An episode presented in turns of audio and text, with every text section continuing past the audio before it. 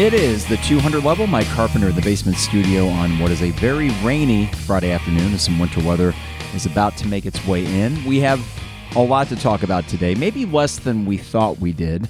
To start off, the decision in the Terrence Shannon temporary restraining order, TRO. I've been using that acronym far more than the actual words. It was deferred, and we'll probably hear about it next week. So, we'll kind of shelve that until later in the episode. But any thoughts that you have on that, please put in the chat window. I know we have some people joining us. We, we thought this was going to be some kind of crazy ruling comes down slash Illini Michigan State extravaganza. But actually, you know, as we get to the Terrence Shannon stuff later, the deferral of that allows us to focus on the team right now. And that was a lot of fun last night. And I think a game where we can take many positives going forward. And we'll get to all of that. If you were at the game, would love to hear what your experience was like there. I was there myself with my wife, Kara, who is a Michigan State alum.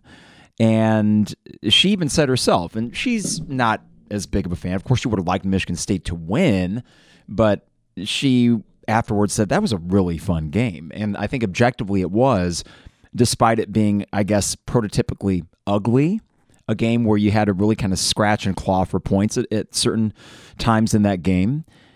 But the atmosphere I thought was terrific, at least from our vantage point. The atmosphere was great. The last 10 minutes specifically were frenetic and exciting, and every free throw that we shot was just the tension in there was great. And, you know, I, I left that game, and then last night when I'm just sitting at my kitchen counter having a nightcap and trying to unwind I found myself overall just feeling a lot of gratitude that this program is back in a place where we are playing and winning big home games. As I texted Trevor and Isaac this morning, few things beat the morning after a big Illini basketball win feeling. And it's the kind of thing where, despite being a little tired and slap happy today, and the cloudy, rainy, gloomy weather didn't help with that, I was still kind of euphoric in a way. I was slap happy because of what I had seen last night, and it's the kind of happiness and just, oh, yeah, we won that game that you can kind of ride throughout the day and really throughout the weekend until you play Maryland on Sunday. So the vibes were great last night. I think that this team overall is giving Illini fans something to really latch on to because they're a very likable bunch of guys, this group. And I think they've really handled what has been, when I say adversity, that sounds like I'm painting them as victims. That I'm not. But they did lose a team member for at least an indefinite period of time. And we've seen them just say, okay, well, let's just keep playing ball. And they played some of their best ball all year when it counts the most. So easy to root for bunch, tough bunch, pretty good bunch. And I would think that even without Terrence Shannon, the way that this college basketball landscape is shaked out, this to me looks and feels like a top 10 team. Regardless of if that potential All American is on the court, this team, it's working right now. It's working in a way that I haven't seen from an Illini team in a while. And I, yes, 2020, 21, the COVID year, that was something special. I don't want to dismiss that just because of how it ended against Loyola. That team might objectively have been better and certainly more talented, at least in having some elite players. But until the mid to late February stretch run and really the last three, four weeks of the regular season in the Big Ten tournament, that team would have the occasional game or half where things were rather disjointed and they were still kind of figuring each other out. There's not much disjointed about this Illini team right now. And it seems like they're all pulling in the same direction, and that's just been kind of a joy to watch. And a joy to watch this unfold with the new wrinkle that, okay, they have to figure out how to do this without Terrence Shannon. So, before I get too far into this, got to remind you the 200 level is brought to you by DP Dough online at dpdough.com for all the best deals and prices. Go online to dpdough.com. Stay inside, stay warm this weekend. You can order a piping hot calzone. If you do, please tip the delivery driver, whether it's DP Dough or anywhere else. Tip them generously for going out in the cold. But hey, what better to celebrate a big Illini win than a delicious calzone from DP Dough? Also, Dogtown Heating, Air, and Plumbing. Give them a call today at 217 841 4728. They're probably going to be busy this weekend. Furnaces sometimes they get overtaxed and then you get service calls, but they are excellent at service calls, at furnace checks. And then before you know it, just try to think happy thoughts. We'll get back into air conditioning uh, checkup time because I know it's cold, but it's already mid January. So we're going to be getting back to the warm temperature soon. Whatever your HVAC needs, though, Dogtown Heating, Air, and Plumbing, 217 841 4728. Also, State Farm agent Brian Hanson online at brianismyguy.com. Life, auto, home, business renters, you name it. Brian is my guy, and he can be your guy as well. One thing that we have with him that I've mentioned before is a new app called Ting. It is a fire safety monitoring app. It checks your electrical system for anything that might not be uh, working properly, and it's really good peace of mind. Some just one of many features that you can get by working with State Farm. And no better person to work with than Brian Hanson, your State Farm agent at brianismyguy.com. And finally, oh, I like this idea in the chat thread here. Finally, Owen Builders LLC online at owenbuildersllc.com. Luke and his staff, expert craftsmen. Their customer service second to none. And when you're working with contractors on things like home additions, patios, and decks, you want to be able to have that open line of communication. That is one thing they excel in, in an area where not all co- contractors do. Understandably, but when it comes to your next project, give them a shot and you can check out a gallery of their work online at owenbuildersllc.com. Also, Champagne Showers Podcast Network. Appreciate them and appreciate you, the listeners and the viewers. Okay, uh, from Kenton. Hey, Kenton. DP Dough needs to come out with a signature 200 level zone. Carp, what are the ingredients? Hmm. I think my signature calzone would be what my signature pizza toppings would be. So we're probably talking mozzarella, we're talking green pepper, onion, mushroom, and sausage. I don't know if that's already a calzone, and you can certainly make a custom one at DP Dough. I'll talk to Steve. Maybe we can do a commemorative 200 level zone. That's a great idea, Kenton. Smart fella. All right. Let's talk about the game last night. First half, Illinois gets up by 10.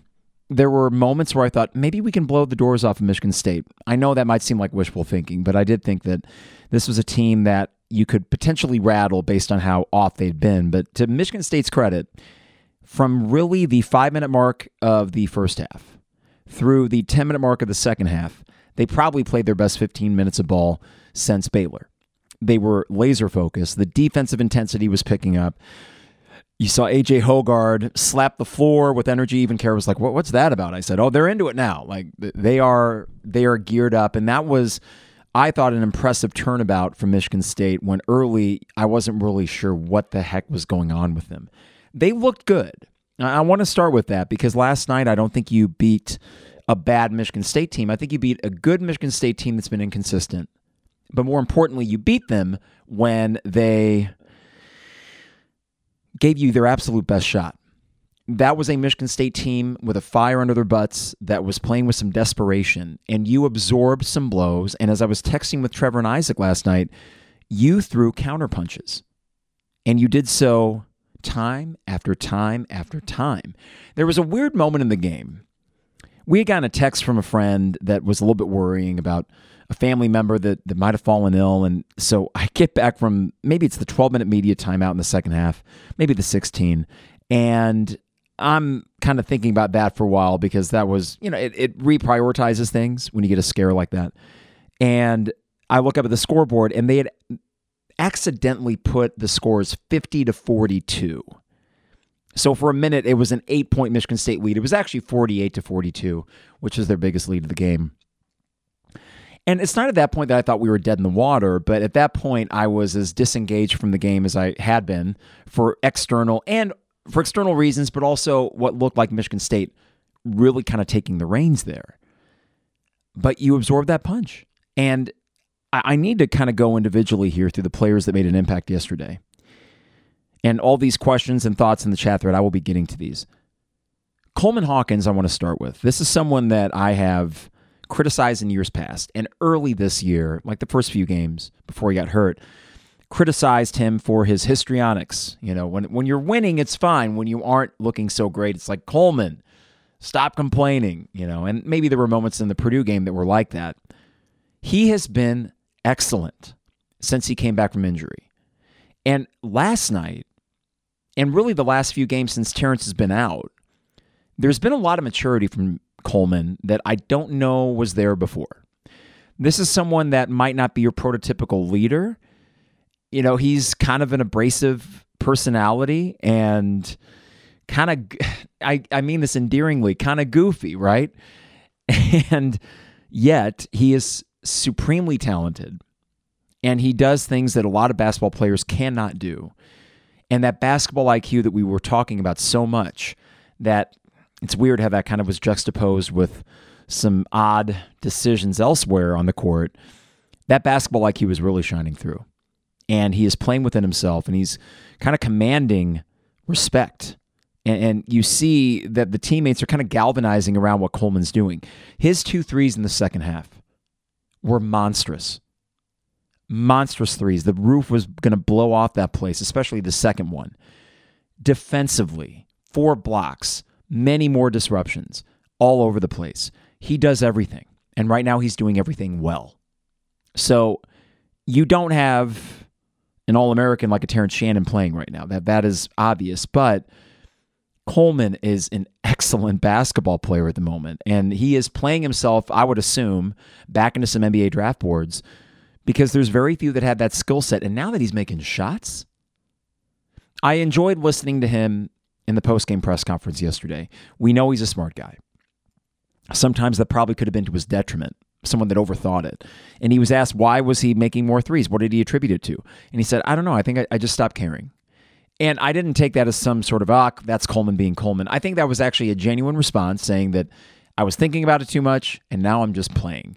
And now that you have this smart guy that's maybe releasing himself of some of that overthinking, you are getting the best product of Coleman Hawkins that you've gotten thus far. He has been fantastic.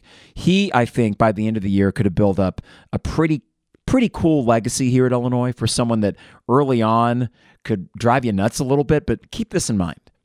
Already in his back pocket, he helped you win a Big 10 title. You don't beat Iowa at home in that amazing game, an all-time Illini basketball classic, right? You don't beat them without Coleman playing lights out I forget his stat sheet, but it was pretty impressive. And he was doing all the little things then, too. That was foreshadowing what he could become.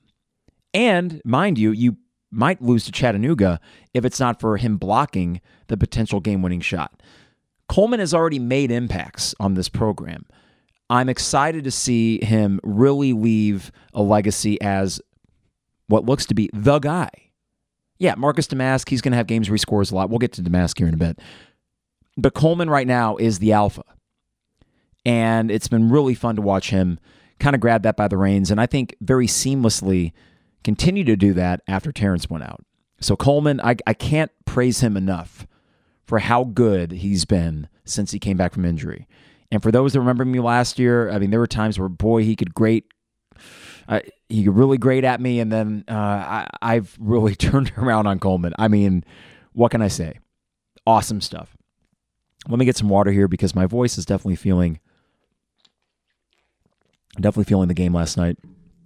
I let out a few just primal yeah. Okay, Quincy Guerrier, quiet night for him, but overall Mr. Reliable. Uh, you know, 10 points, but not by any means his best effort. I thought defensively he was fine and rebounding he got you some as well. But but Quincy, here's the thing. In what was not a great night for him, he still got you basically 10 and 6, right? That'll do. That'll do. Marcus Domask, again, not a good night by his standards, but he guts out 15. And I think he had two points at halftime, so 13 in the second. Made all of his clutch free throws. Coleman did as well. Free throw shooting, by the way, a strength of this team, go figure. But I was really, really impressed with how he kind of stuck with it, how he didn't get shaken by a bad first half, or I should almost say a non existent first half offensively, and he still got you some rebounds and assists. So if that's an off night for Domask and it felt like it, you're doing okay. And he's he's got a very unique, I said skill set earlier with Coleman. I don't want to be redundant here, but in terms of his offensive game and what he does, there's there's not many comps. There was a really interesting conversation between Jeremy Werner and Mike LaTulip earlier this week, and they were trying to find one, and they had a hell of a time finding a comp. And they said, I think LaTulip mentioned like a slightly less athletic Johnny Davis, someone that can back you down, even though he's a guard, and kind of post you up. And there might be something to that. But uh, overall, man, I, I just got to say, uh, let's see, sorry, just got an email there. I just got to say that, uh, you know, Marcus Domask overall, another solid game, unspectacular after two spectacular games, but it's pretty encouraging that that seems to be the baseline now for what you could get from him. And his usage rate is going to continue to stay high because he needed to. So nicely done by him. Luke Goode, maybe not his best night. He did get some rebounds. He missed a, a crucial free throw that if you just make that, the game's over. Boy, was that scary because where Karen and I were sitting was the basket that Michigan State was shooting on the second half. So we see him miss it. Bird's eye view, right? We're basically right behind the basket, so it comes off and it doesn't look right. Michigan State comes down the other way. They get an open shot and miss it, rebound. 15 footer put back, but they needed three and not two. So whew, disaster averted. Not the best night for Luke Goode. And I want to get to something here from hmm, Mark McCoy. A puzzling question. How is Luke Goode only shooting 60% from the free throw line? I thought about this very thing this morning, Mark. To me, it's just because he doesn't get there very much. You could be a great pure shooter, but if you were not getting the reps, there's no guarantee that you're going to make him when you get there. Marcus Domask, Mr. Automatic from the line, but he's getting there rather consistently, so he continues to get those reps in game. Luke Goode's not. I saw that this year, I think he's, okay, so it's 60%. Is it six for 10, or maybe it's three for five? It's not many. Last year, I want to say it was four for six. The year before that, it was two for five. He doesn't get to the line, it's not in his game. And that was scary. Disaster averted but not the best game for Luke. I, I, I also had a text from my friend Andrew who did the Missouri podcast with us, and he, he knows his basketball pretty well, and and he made a comment which I I think there might be something to this. Ty Rodgers finished with 20 minutes, and I'll get to Ty in a second. 20 minutes for Ty, 36 for Luke Goode. I understand why offensively you would make that choice. When Luke Goode is your fifth offensive option on the court, that's pretty good. That's a guy that can just kind of camp out be open for a three, and that allows other guys to slash, try to draw their defenders in, and then kick it out, right? I get it, but I would argue that late in that game, you might want Ty Rodgers in there when you have a lead, you're trying to protect that lead, and you need some defensive stops. So that idea was posed to me by my friend Andrew, and I think that there is some truth to that. Okay, let's talk about Ty Rodgers, can we? And chat window, let me know if you're with me on this. Is it weird to say I'm so proud of Ty? He is the easiest guy to root for. Early on, we knew that he would sort of embody all those things that immediately endear a player to fans. He is a tough kid. He's kind of a Swiss Army knife, does a little bit of everything. We get to know him as a player, and he can't shoot. Well, that's a problem, right? And then the Purdue game reminds you, oh my God, it's kind of important in the game of basketball to be able to shoot. But despite that rather glaring flaw, this kid is a gamer. And I had this weird thought, and I wish I would have had the balls to tweet it. I really wish I would have. But last yesterday, I'm on a run after school, and I'm thinking about the game. I could not really stop thinking about the game all day. The, the anticipation was building, and I thought to myself, wouldn't it just be poetic if Ty Rodgers comes out against the team that also heavily recruited him after the terrible game he had at Purdue, where everyone's questioning, can it even work with Ty out there, and just has a game? And he had a game 15 points, attacking the rim. Not many rebounds, but hey, listen, he was. He was your off- offensive firepower early in the game yesterday, taking it to Mady Sissoko, proving that if it's not seven foot four or seven foot five centers against him, he can in fact attack and get some buckets. Ty is a gamer. I freaking love that kid. If you said Carp, what jersey would you get? Not just because he's a sophomore and he'll be here longer, but I think it'd be Ty. Man, tough kid, tough as nails. I was so pumped early in that game when he was taken into the rim. That one monster dunk. Oh man. Uh, so is it weird to say I'm proud of a guy I've never met, a kid I've never met? I am with Ty. Absolutely love it. That's the kind of stuff that gets the meatball fan thing going when you see an effort like that. This is from Clint. He says, very proud of Ty. His defense is what set him apart. True point guard or not, his defense is tremendous. It is, Clint. There were a couple, and apologies for my voice, which will probably crack every now and then because of what I, all the yelling at the game last night. Defensively, there were a few times that he was getting lost in a screen yesterday. I will say, Michigan State's guards, they're fast. They come off the screens really well, very crisp, probably as crisp as they've been in some time last night. I mean, they they wanted it last night, which makes the win all the more impressive. But yes, on the whole, Ty's defense is fantastic, and I think offensively he gives you something too. When he takes it to the rim like that, he already has his defender. Let's say he continues to get what's the term? Donked? What is it? Dorked? Blorked? Someone in the chat want to remind me what what do they call that thing where they basically just put the center on the point guard because he can't shoot. Whatever the term may be for that. What Ty can do is continue to attack, and we will see guys continue to cut and get some easy baskets. And yeah, that might clog up the lane a little bit, but you got enough big guys that can finish around the rim. I really envision him and Quincy, for example. You could probably do some two man action down there where Ty is aggressive, he attacks, and then by getting to the hoop, maybe Quincy's guy comes over to help, and then he can just do a quick little lob or something for an easy two over to Guerrier. Just thinking out loud, I'm not exactly an X's and O's aficionado here. And it is, in fact, dorked. What a term. Not donked, not donked, dorked. Okay, this is from David. Hey, David, good to see you, bud. The total lack of a jumper definitely hinders the offense, but it was super impressive the way he uses speed to outplay MSU's scheme last night. The sneaky thing, David, you're right, is the speed of a Ty Rodgers. We knew he was athletic. I don't know if that always equates to just pure speed, though, and really maybe not just speed, but quickness you know, he does have a quick little first step with that dribble that's a little bit uh, a little bit deceiving for a guy of his size and stature. I'm just really excited to watch him develop. I, I, I thought before the Purdue game that he was getting better at a pretty high clip. And he seems like the kind of guy tailor made to continue to improve over the year. And by year's end, you're like, whoa, he's really damn good. So I'm excited to th- to see what I think will be the progression from pretty good role player, which is what I think most people would assume he is right now, based on his production so far. That transition from pretty good role player to, oh, he's really good. And I, I think that could happen this year. I think it could happen in the course of this season. All right, uh, let me go. And hey, Clint, I appreciate that. And thank you for the yeah. I'm. He says love the setup. We're in the basement today because it's just too darn cold to be in the garage. I have a new garage setup, which we kind of debuted for the Missouri game. I got to one, figure out how to get more Wi Fi out there, and two, let this polar vortex get out of the way. But that's my new spot. Smoke a cigar, have a drink, watch the game. That will be the site of some future 200 levels for sure. All right, I think I hit every player that I wanted to. Dain, I, you know, I feel for the guy. He had a five, I think, okay minutes. Oh, and thank you uh, before I get to the next one, I'm glad Kent that you mentioned this name. I almost forgot him. Dain Dainja, though, I think overall the the one take or the one transition bucket he had, remarkable body control.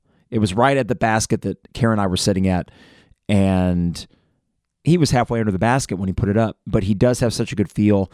I on one hand, I hate that someone that pu- clearly has pure talent and seemingly a really good attitude given the circumstances I feel for the kid that he's he doesn't have a bigger role.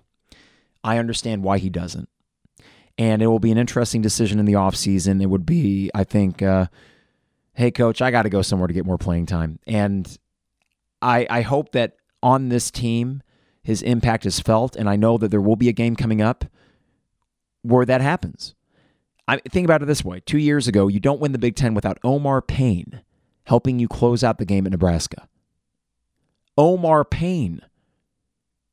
He he won that Big Ten ring for you. Every game matters, but you know Omar Payne having a Big Ten championship ring, he deserves that.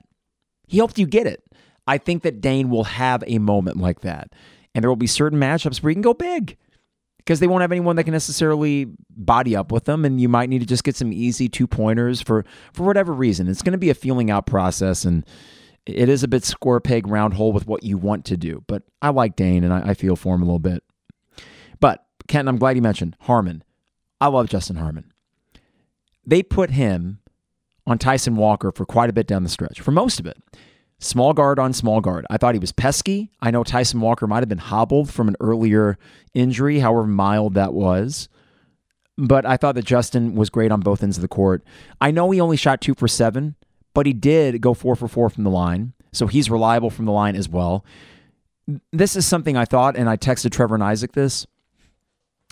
Sometimes a guy just has a look that he means business. To me, Justin Harmon, his face is like, I'm 22, 23.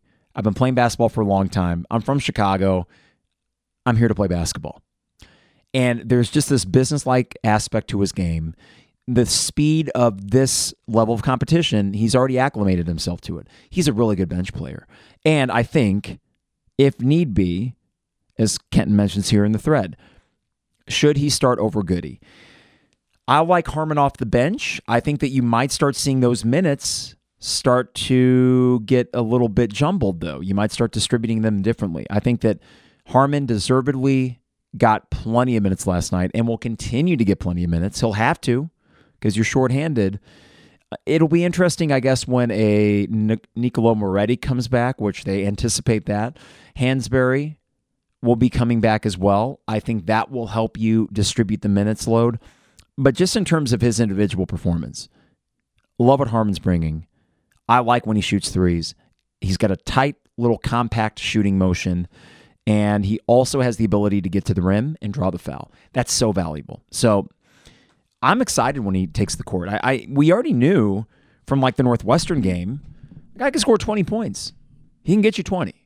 So those games are there and they could come at very opportune times. For example, Sunday you might need an injection off the bench. I can I can see the hangover game effect happening here against Maryland because that was an emotional win for Illinois last night. Today, I would imagine, was an emotional day for the five or six players that apparently went to Springfield uh, to be there for Terrence's hearing. So I could see a kind of eh, iffy start. Get Justin out there. He's a guy that can pop a three, take it to the rim, and really get things going for you. All right. I want to hit up the chat thread here and make sure I get everything that y'all have been throwing in there. So if you haven't thrown some in the chat window yet, pop it in.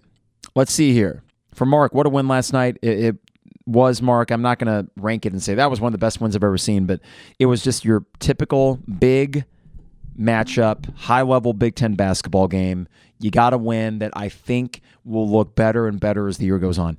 Michigan has Michigan State has an opportunity to win like seven in the next eight. They really do. With one game that they don't probably at Wisconsin, though that's four or five games from now, and I could see them figuring their stuff out by then. I thought they were close last night. They are talented. They are. And I'm excited for the rematch because Karen and I will be up there in Breslin on February 10th. From Anthony, we'll, we'll get to the TSJ thing. All that travel to Springfield for nothing. I'll save the TSJ stuff for, for a bit. So I'll try to get that Anthony Brick Girl. Okay. Going to go down here from Illini Brick Girl. Harmon played some great defense. I've been impressed with this upward trend game by game. Yes, and I think Illini Brick Girl, it's just getting comfortable with the pace of it. It's higher level than he's probably accustomed to playing, but in the NIT last year, he had some really high production games against really good teams. Okay, so this is from Kenton. Interesting observation. We basically played six guys last night. Dainja played five. Otherwise, the start, starters in Harmon the whole way. I think depending on the matchup, you'll get DGL Gibbs Lawhorn out there for five minutes a game. You'll get Dain out there for maybe closer to eight or 10. I, I think that Underwood felt like there was no margin for error last night, and he was right. There really wasn't. So, yeah, we got a game Sunday. We're probably going to be tired, but we got to win this one. And he threw all of his eggs into the basket of basically six guys, and it worked out, fortunately. I had no problem with the way the minutes were distributed last night. I, I, I get what Underwood was doing there. Okay, this is from David. Have thought Goode's defensive effort has gotten a whole lot better this season. Effort's definitely there, and he's moving better laterally. Yeah, and maybe I'd have to take another look, David, at the end of game stuff with him defensively. I, I think that was still a purposeful choice by Underwood. He wouldn't leave a defensive liability out there late in a game when you got to make stops. So it might just be that sometimes when another team is scoring and you're like, oh god, this is a super important possession, and they get a they get a bucket on that super important possession. It's like whoever you're keying on defensively, whoever you're really watching, you kind of blame it on them. I wonder if I was doing any of that last night and thinking, oh come on, Luke, when in actuality he had a good game overall. I mean, the minutes would suggest that Underwood really trust him. Okay, this is from interesting question here from Anthony. Who do you think is the best constant player post Terrence suspension? I think Coleman. I think Coleman's just been as reliable as they come. Yeah, Purdue wasn't a great game, but was it a great game for anybody other than Domask? Nah. I think Coleman's been your best, and I think he'll continue to be reliable because he's really embraced his role. And it's not a, a diminished role, but I think he takes a lot of pride defensively. I mean, last night there was a tweet that he had. Someone suggested defensive player of the year, and he's basically campaigning for himself, as he should. As he should. Let's see here from Andrew. I love that Domask even when he doesn't have it going, doesn't force it, but still knows to be aggressive. 13 points in that second half was big. It was, Andrew. Uh, you know, even the first media timeout of the second half, I don't know if he scored in the first four minutes of the second half. I don't know if he got much in the next four minutes of the second half. It was backloaded. So he was patient. I was getting a little bit impatient, thinking, come on, man. Like, you don't got to score 29, but give us something tonight. And he did. Again, not the prettiest, but I thought a gutsy effort overall. And you know he was they were keying on him. They were. And I thought what was it, Hoggard that defended him for quite a bit, who did a pretty good job of it as well. Hoggard's got a pretty big body. Maybe not the tallest guy, but he's a big bodied guy. All right, this is from Illini Brickroll. Harmon's effort on defense has been increasing game by game. I love watching him defensively, Brickroll. He he's a scrappy guy. You know, he's not the biggest, but he tends to keep guys in front of him, and he's a little handsy. There was one moment on the baseline where he almost got a steal, I felt like last night. From Dave, completely random observation, and not particular to this game, but when is the last time our shortest guy in the rotation is six four? Harmon looks short, but has plenty of size to match up with most guards. Very true. And the size stands out to me. Most every game that we watch, I'm thinking, wow, we're big. we're, we're a really big team. Uh, so it, that is something to note, Dave. He only looks small in comparison to the guys around him. All right, Illini Brickgirl. For the first time in years, we're taking positive steps forward every game. I will admit the reason why I would say Brickroll this season's been even more enjoyable, top to bottom, than it was three years ago or two years ago. So Ayo and Kofi or the Big Ten title year.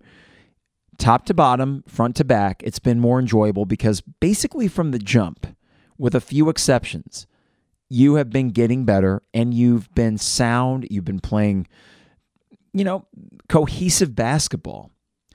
So I would agree that for the first time in years, it might sound like, well, don't forget about the Big Ten title team and the team before that.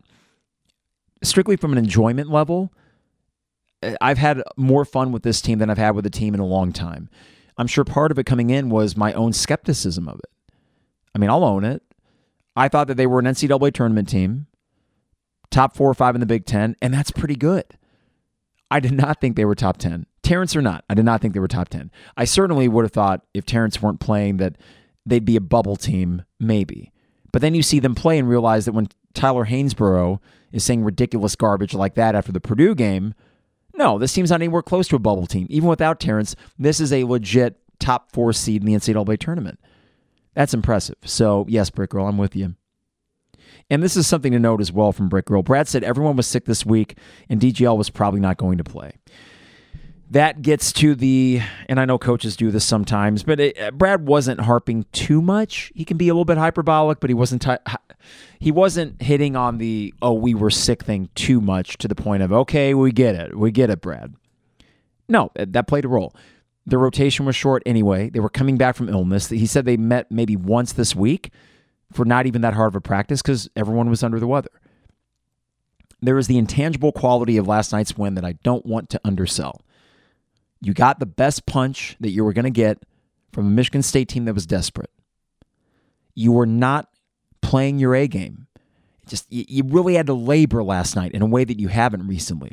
And it could be the physical illness that was sweeping the team. It could be the fact that some nights that's just what it is. But even when you got down six in the second half and it thought, oh boy, who's going to get our next bucket for us? There were moments in the game where I'm like, this is a little bit tenuous right now. How are we going to pull ourselves out from this little hole here? Because it seems like Michigan State is, they brought it tonight. And yet, every single time we answered, every single time we countered. That's a tough team. That's a good team. I don't know if they're Final Four great.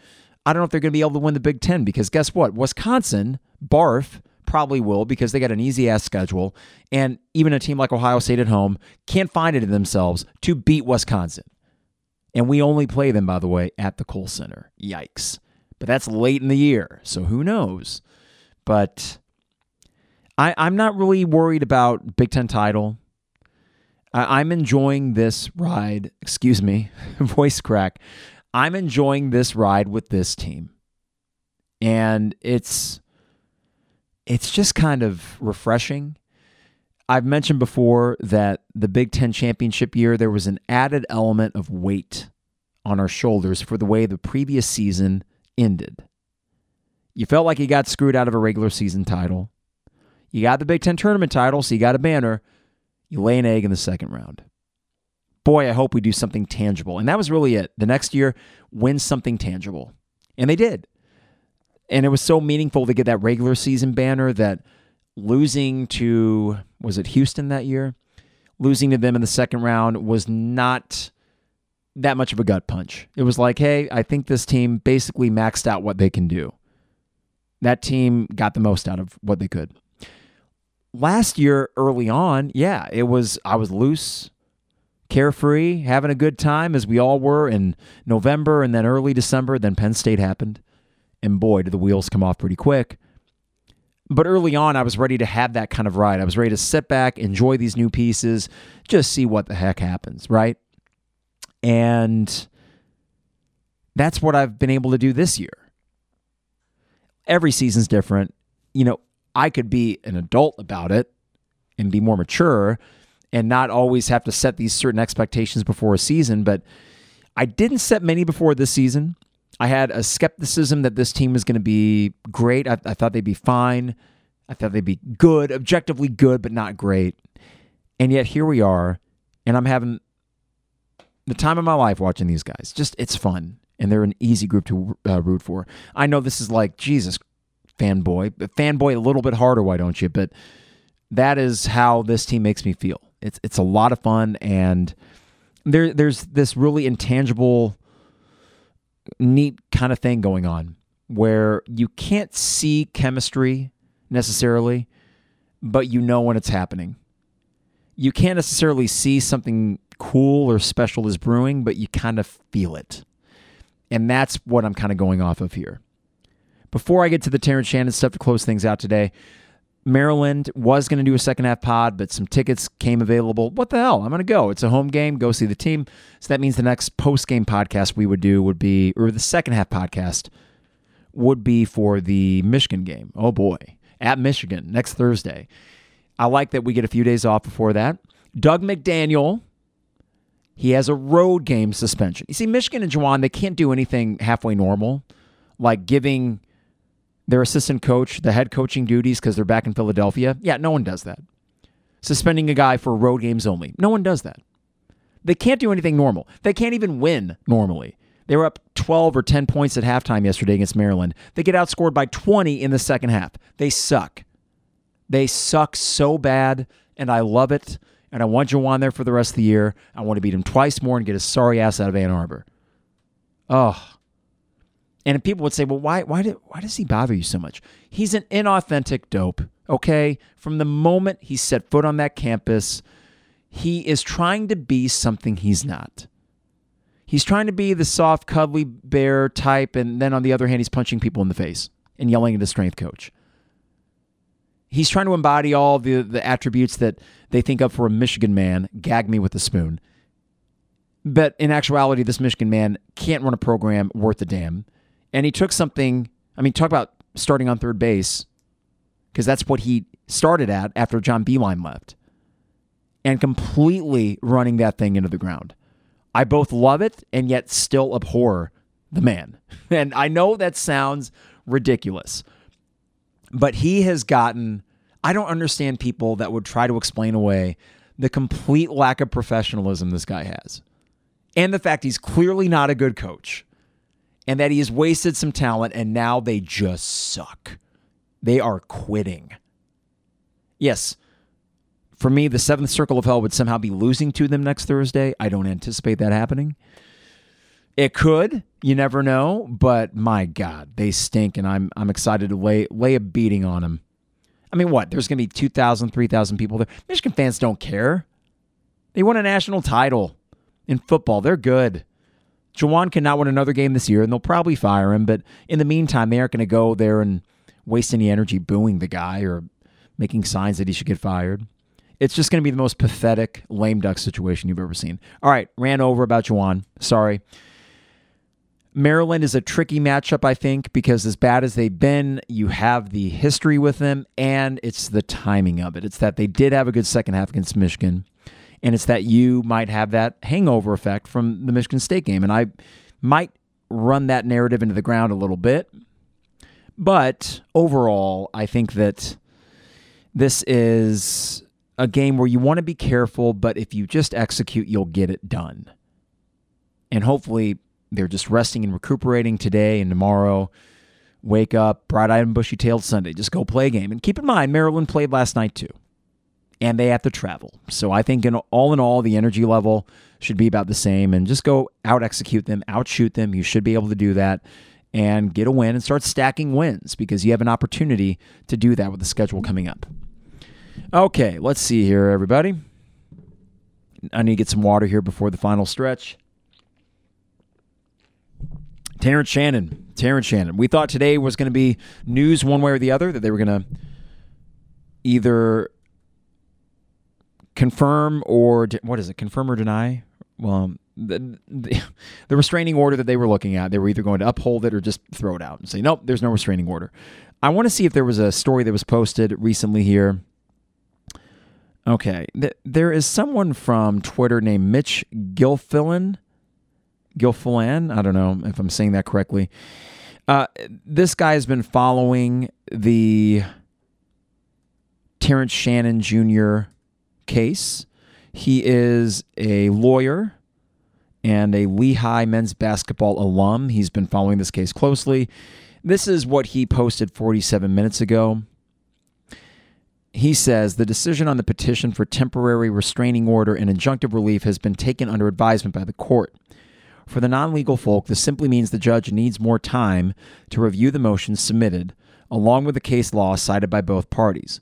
Mind you, over 55 cases were cited in both parties' respective briefs, along with additional authority submitted today on behalf of TSJ. This is a logical step for the court to undertake given the lightning pace of the case has been in the last 72 hours. I would anticipate a decision within seven days, perhaps sooner. Now, we won't get one Monday, right? Martin Luther King Day sits federal holiday. We'll see if we get one within the week, but there you go. And uh, Terrence, I believe, has a court appearance January 18th in Lawrence, Kansas. I'm going to see if I can't dig up an article here from maybe the Inquirer has posted one, not national, but Illini Inquirer. We'll give it a shot. We'll give it a shot here. Uh, meanwhile, as Illini Brickle mentions, this is true. This motion has bigger implications than just Terrence playing in the Illinois process. It does. It does have implications for all of college sports. Okay, Joey Werner posted this article 44 minutes ago. I'm going to read this in full after I get one more thing of water. I apologize, everybody. Okay. A federal judge did not issue an immediate ruling in Terrence Shannon Jr.'s motion for a temporary restraining order against the University of Illinois for his indefinite suspension immediately following his arrest last month for a rape charge in Kansas. U.S. District Judge Colleen Lawless said she will make a decision, quote, in an expedient manner, end quote, and will provide a written order after she looks over more case law. Quote, I'm not in a position to issue a ruling from the bench, end quote. That's lawless the judge. Lawless asked questions and had a dialogue with both Shannon's legal team and the University of Illinois' legal team for more than an hour. Shannon's legal team did not comment to reporters after the hearing. Shannon, who was suspended on December 28th following a warrant for his arrest on December 27th, was in the courtroom in Springfield, though he did not speak. Several of his teammates showed up to support him as well, including Coleman Hawkins, Quincy Guerrier, Justin Harmon, Luke Goode, and Marcus Domask. All right, more here. Shannon's lawyers argued in its TRO complaint that the university suspending Shannon before the resolution of his legal case could impose irreparable harm on his future career prospects. Before his arrest and suspension, Shannon was considered no doubt All American and likely first round NBA draft pick but his criminal trial will likely not begin until after the college basketball season is finished. It may not be done until after the NBA draft on June 27th, excuse me, which the complaint states will greatly dissipate his ability to make money short term off name, image, and likeness deals, and long term with his val- value plummeting among NBA teams. Quote, he was punished as if he were guilty, end quote. That's Rob Lang, one of his attorneys. The University of Illinois, in a response submitted on Thursday, argued that Shannon's claim of irreparable harm is speculative and does not support an injunction, and that the primary potential harm to Shannon is connected to his arrest for a felony rape charge, not the university's suspension of him. They also argued that Shannon's ability to play basketball at UI is not a legally protected right, and he remains a student and remains on scholarship while his legal process is ongoing. Quote, this case is just starting and they want ultimate relief right away, an attorney representing the University of Illinois said in court. All right, so the rest of this is just talking about the incident. You already know all the details about that. So there you go. No resolution today. I mean, in a way, as a fan, I'm approaching it as I don't anticipate that he'll be back this year. Things would have to happen. I'm enjoying this team for what it is. And in terms of, well, what do you do if he does get reinstated or if this restraining order is granted? Do you change how you root or act. Uh, we'll cross that bridge when we get there. Is it going to be weird? Is it going to be messy if it happens? Of course. Of course it is. But I'll kind of get there when we get there. Again, thought this was going to be kind of a dual podcast, but in a way, happy that we were able to focus on the team that we have and what they did last night and what they're doing as a team that's making them so damn fun to watch. So I want to thank you all for laboring through my my not so great voice after just a super fun night at the State Farm Center. So much fun. And I hope you had as much fun watching it, whether you were at the State Farm Center or watching it on TV. And Sunday is another opportunity. Keep stacking wins. You're already three and one in the conference. What is it? Thirteen and three overall. Twelve and three overall. One of the two. You're, you're winning a lot of games here, and it's fun to, unlike some past seasons, not feel like you're riding a roller coaster, but you're just kind of riding this wave that's eventually it's cresting further and further up and giving us a lot of reasons to root for them and be encouraged by what they could do. So I'm having fun. I'm sure you are too. Before we get out of here, DPDO, I'll talk to Steve and DPDO about maybe getting a commemorative 200 level calzone. Maybe we can do that in time for the tournament. That would be fun. DPDO.com. Also, State Farm agent Brian Hanson online at brianismyguy.com. Life, auto, home, business renters, you name it, Brian is my guy, and he can be your guy as well at brianismyguy.com. Dogtown Heating, Air, and Plumbing. Give them a call at 217 841 4728 for all your heating and cooling needs. That's Dogtown Heating, Air, and Plumbing. And finally, Owen Builders LLC. Online at owenbuildersllc.com for home additions, decks, patios. Check out a gallery of their excellent work online at owenbuildersllc.com. Thank you, YouTube, for tu- tuning in on a Friday afternoon. It's about happy hour time. Have a celebratory drink. Get your weekend started. We got a good basketball team. I'm still reveling in that victory myself. And we will see you probably Monday. I think we'll go with Monday after the Illinois Maryland game and let the dust settle from that to have a true post game reaction the following day. And in the meantime, have a great weekend. And for the love of God, bundle up. This cold crap is about to hit with force. So, see you soon, everybody. I, don't I don't say Oskee Wow Wow or Go Illini, but you know I'm this team is getting the meatball fanboy really coming out in me, so that, that might be coming down the pike soon enough. Take care, everybody, and see you soon. It is the 200 level.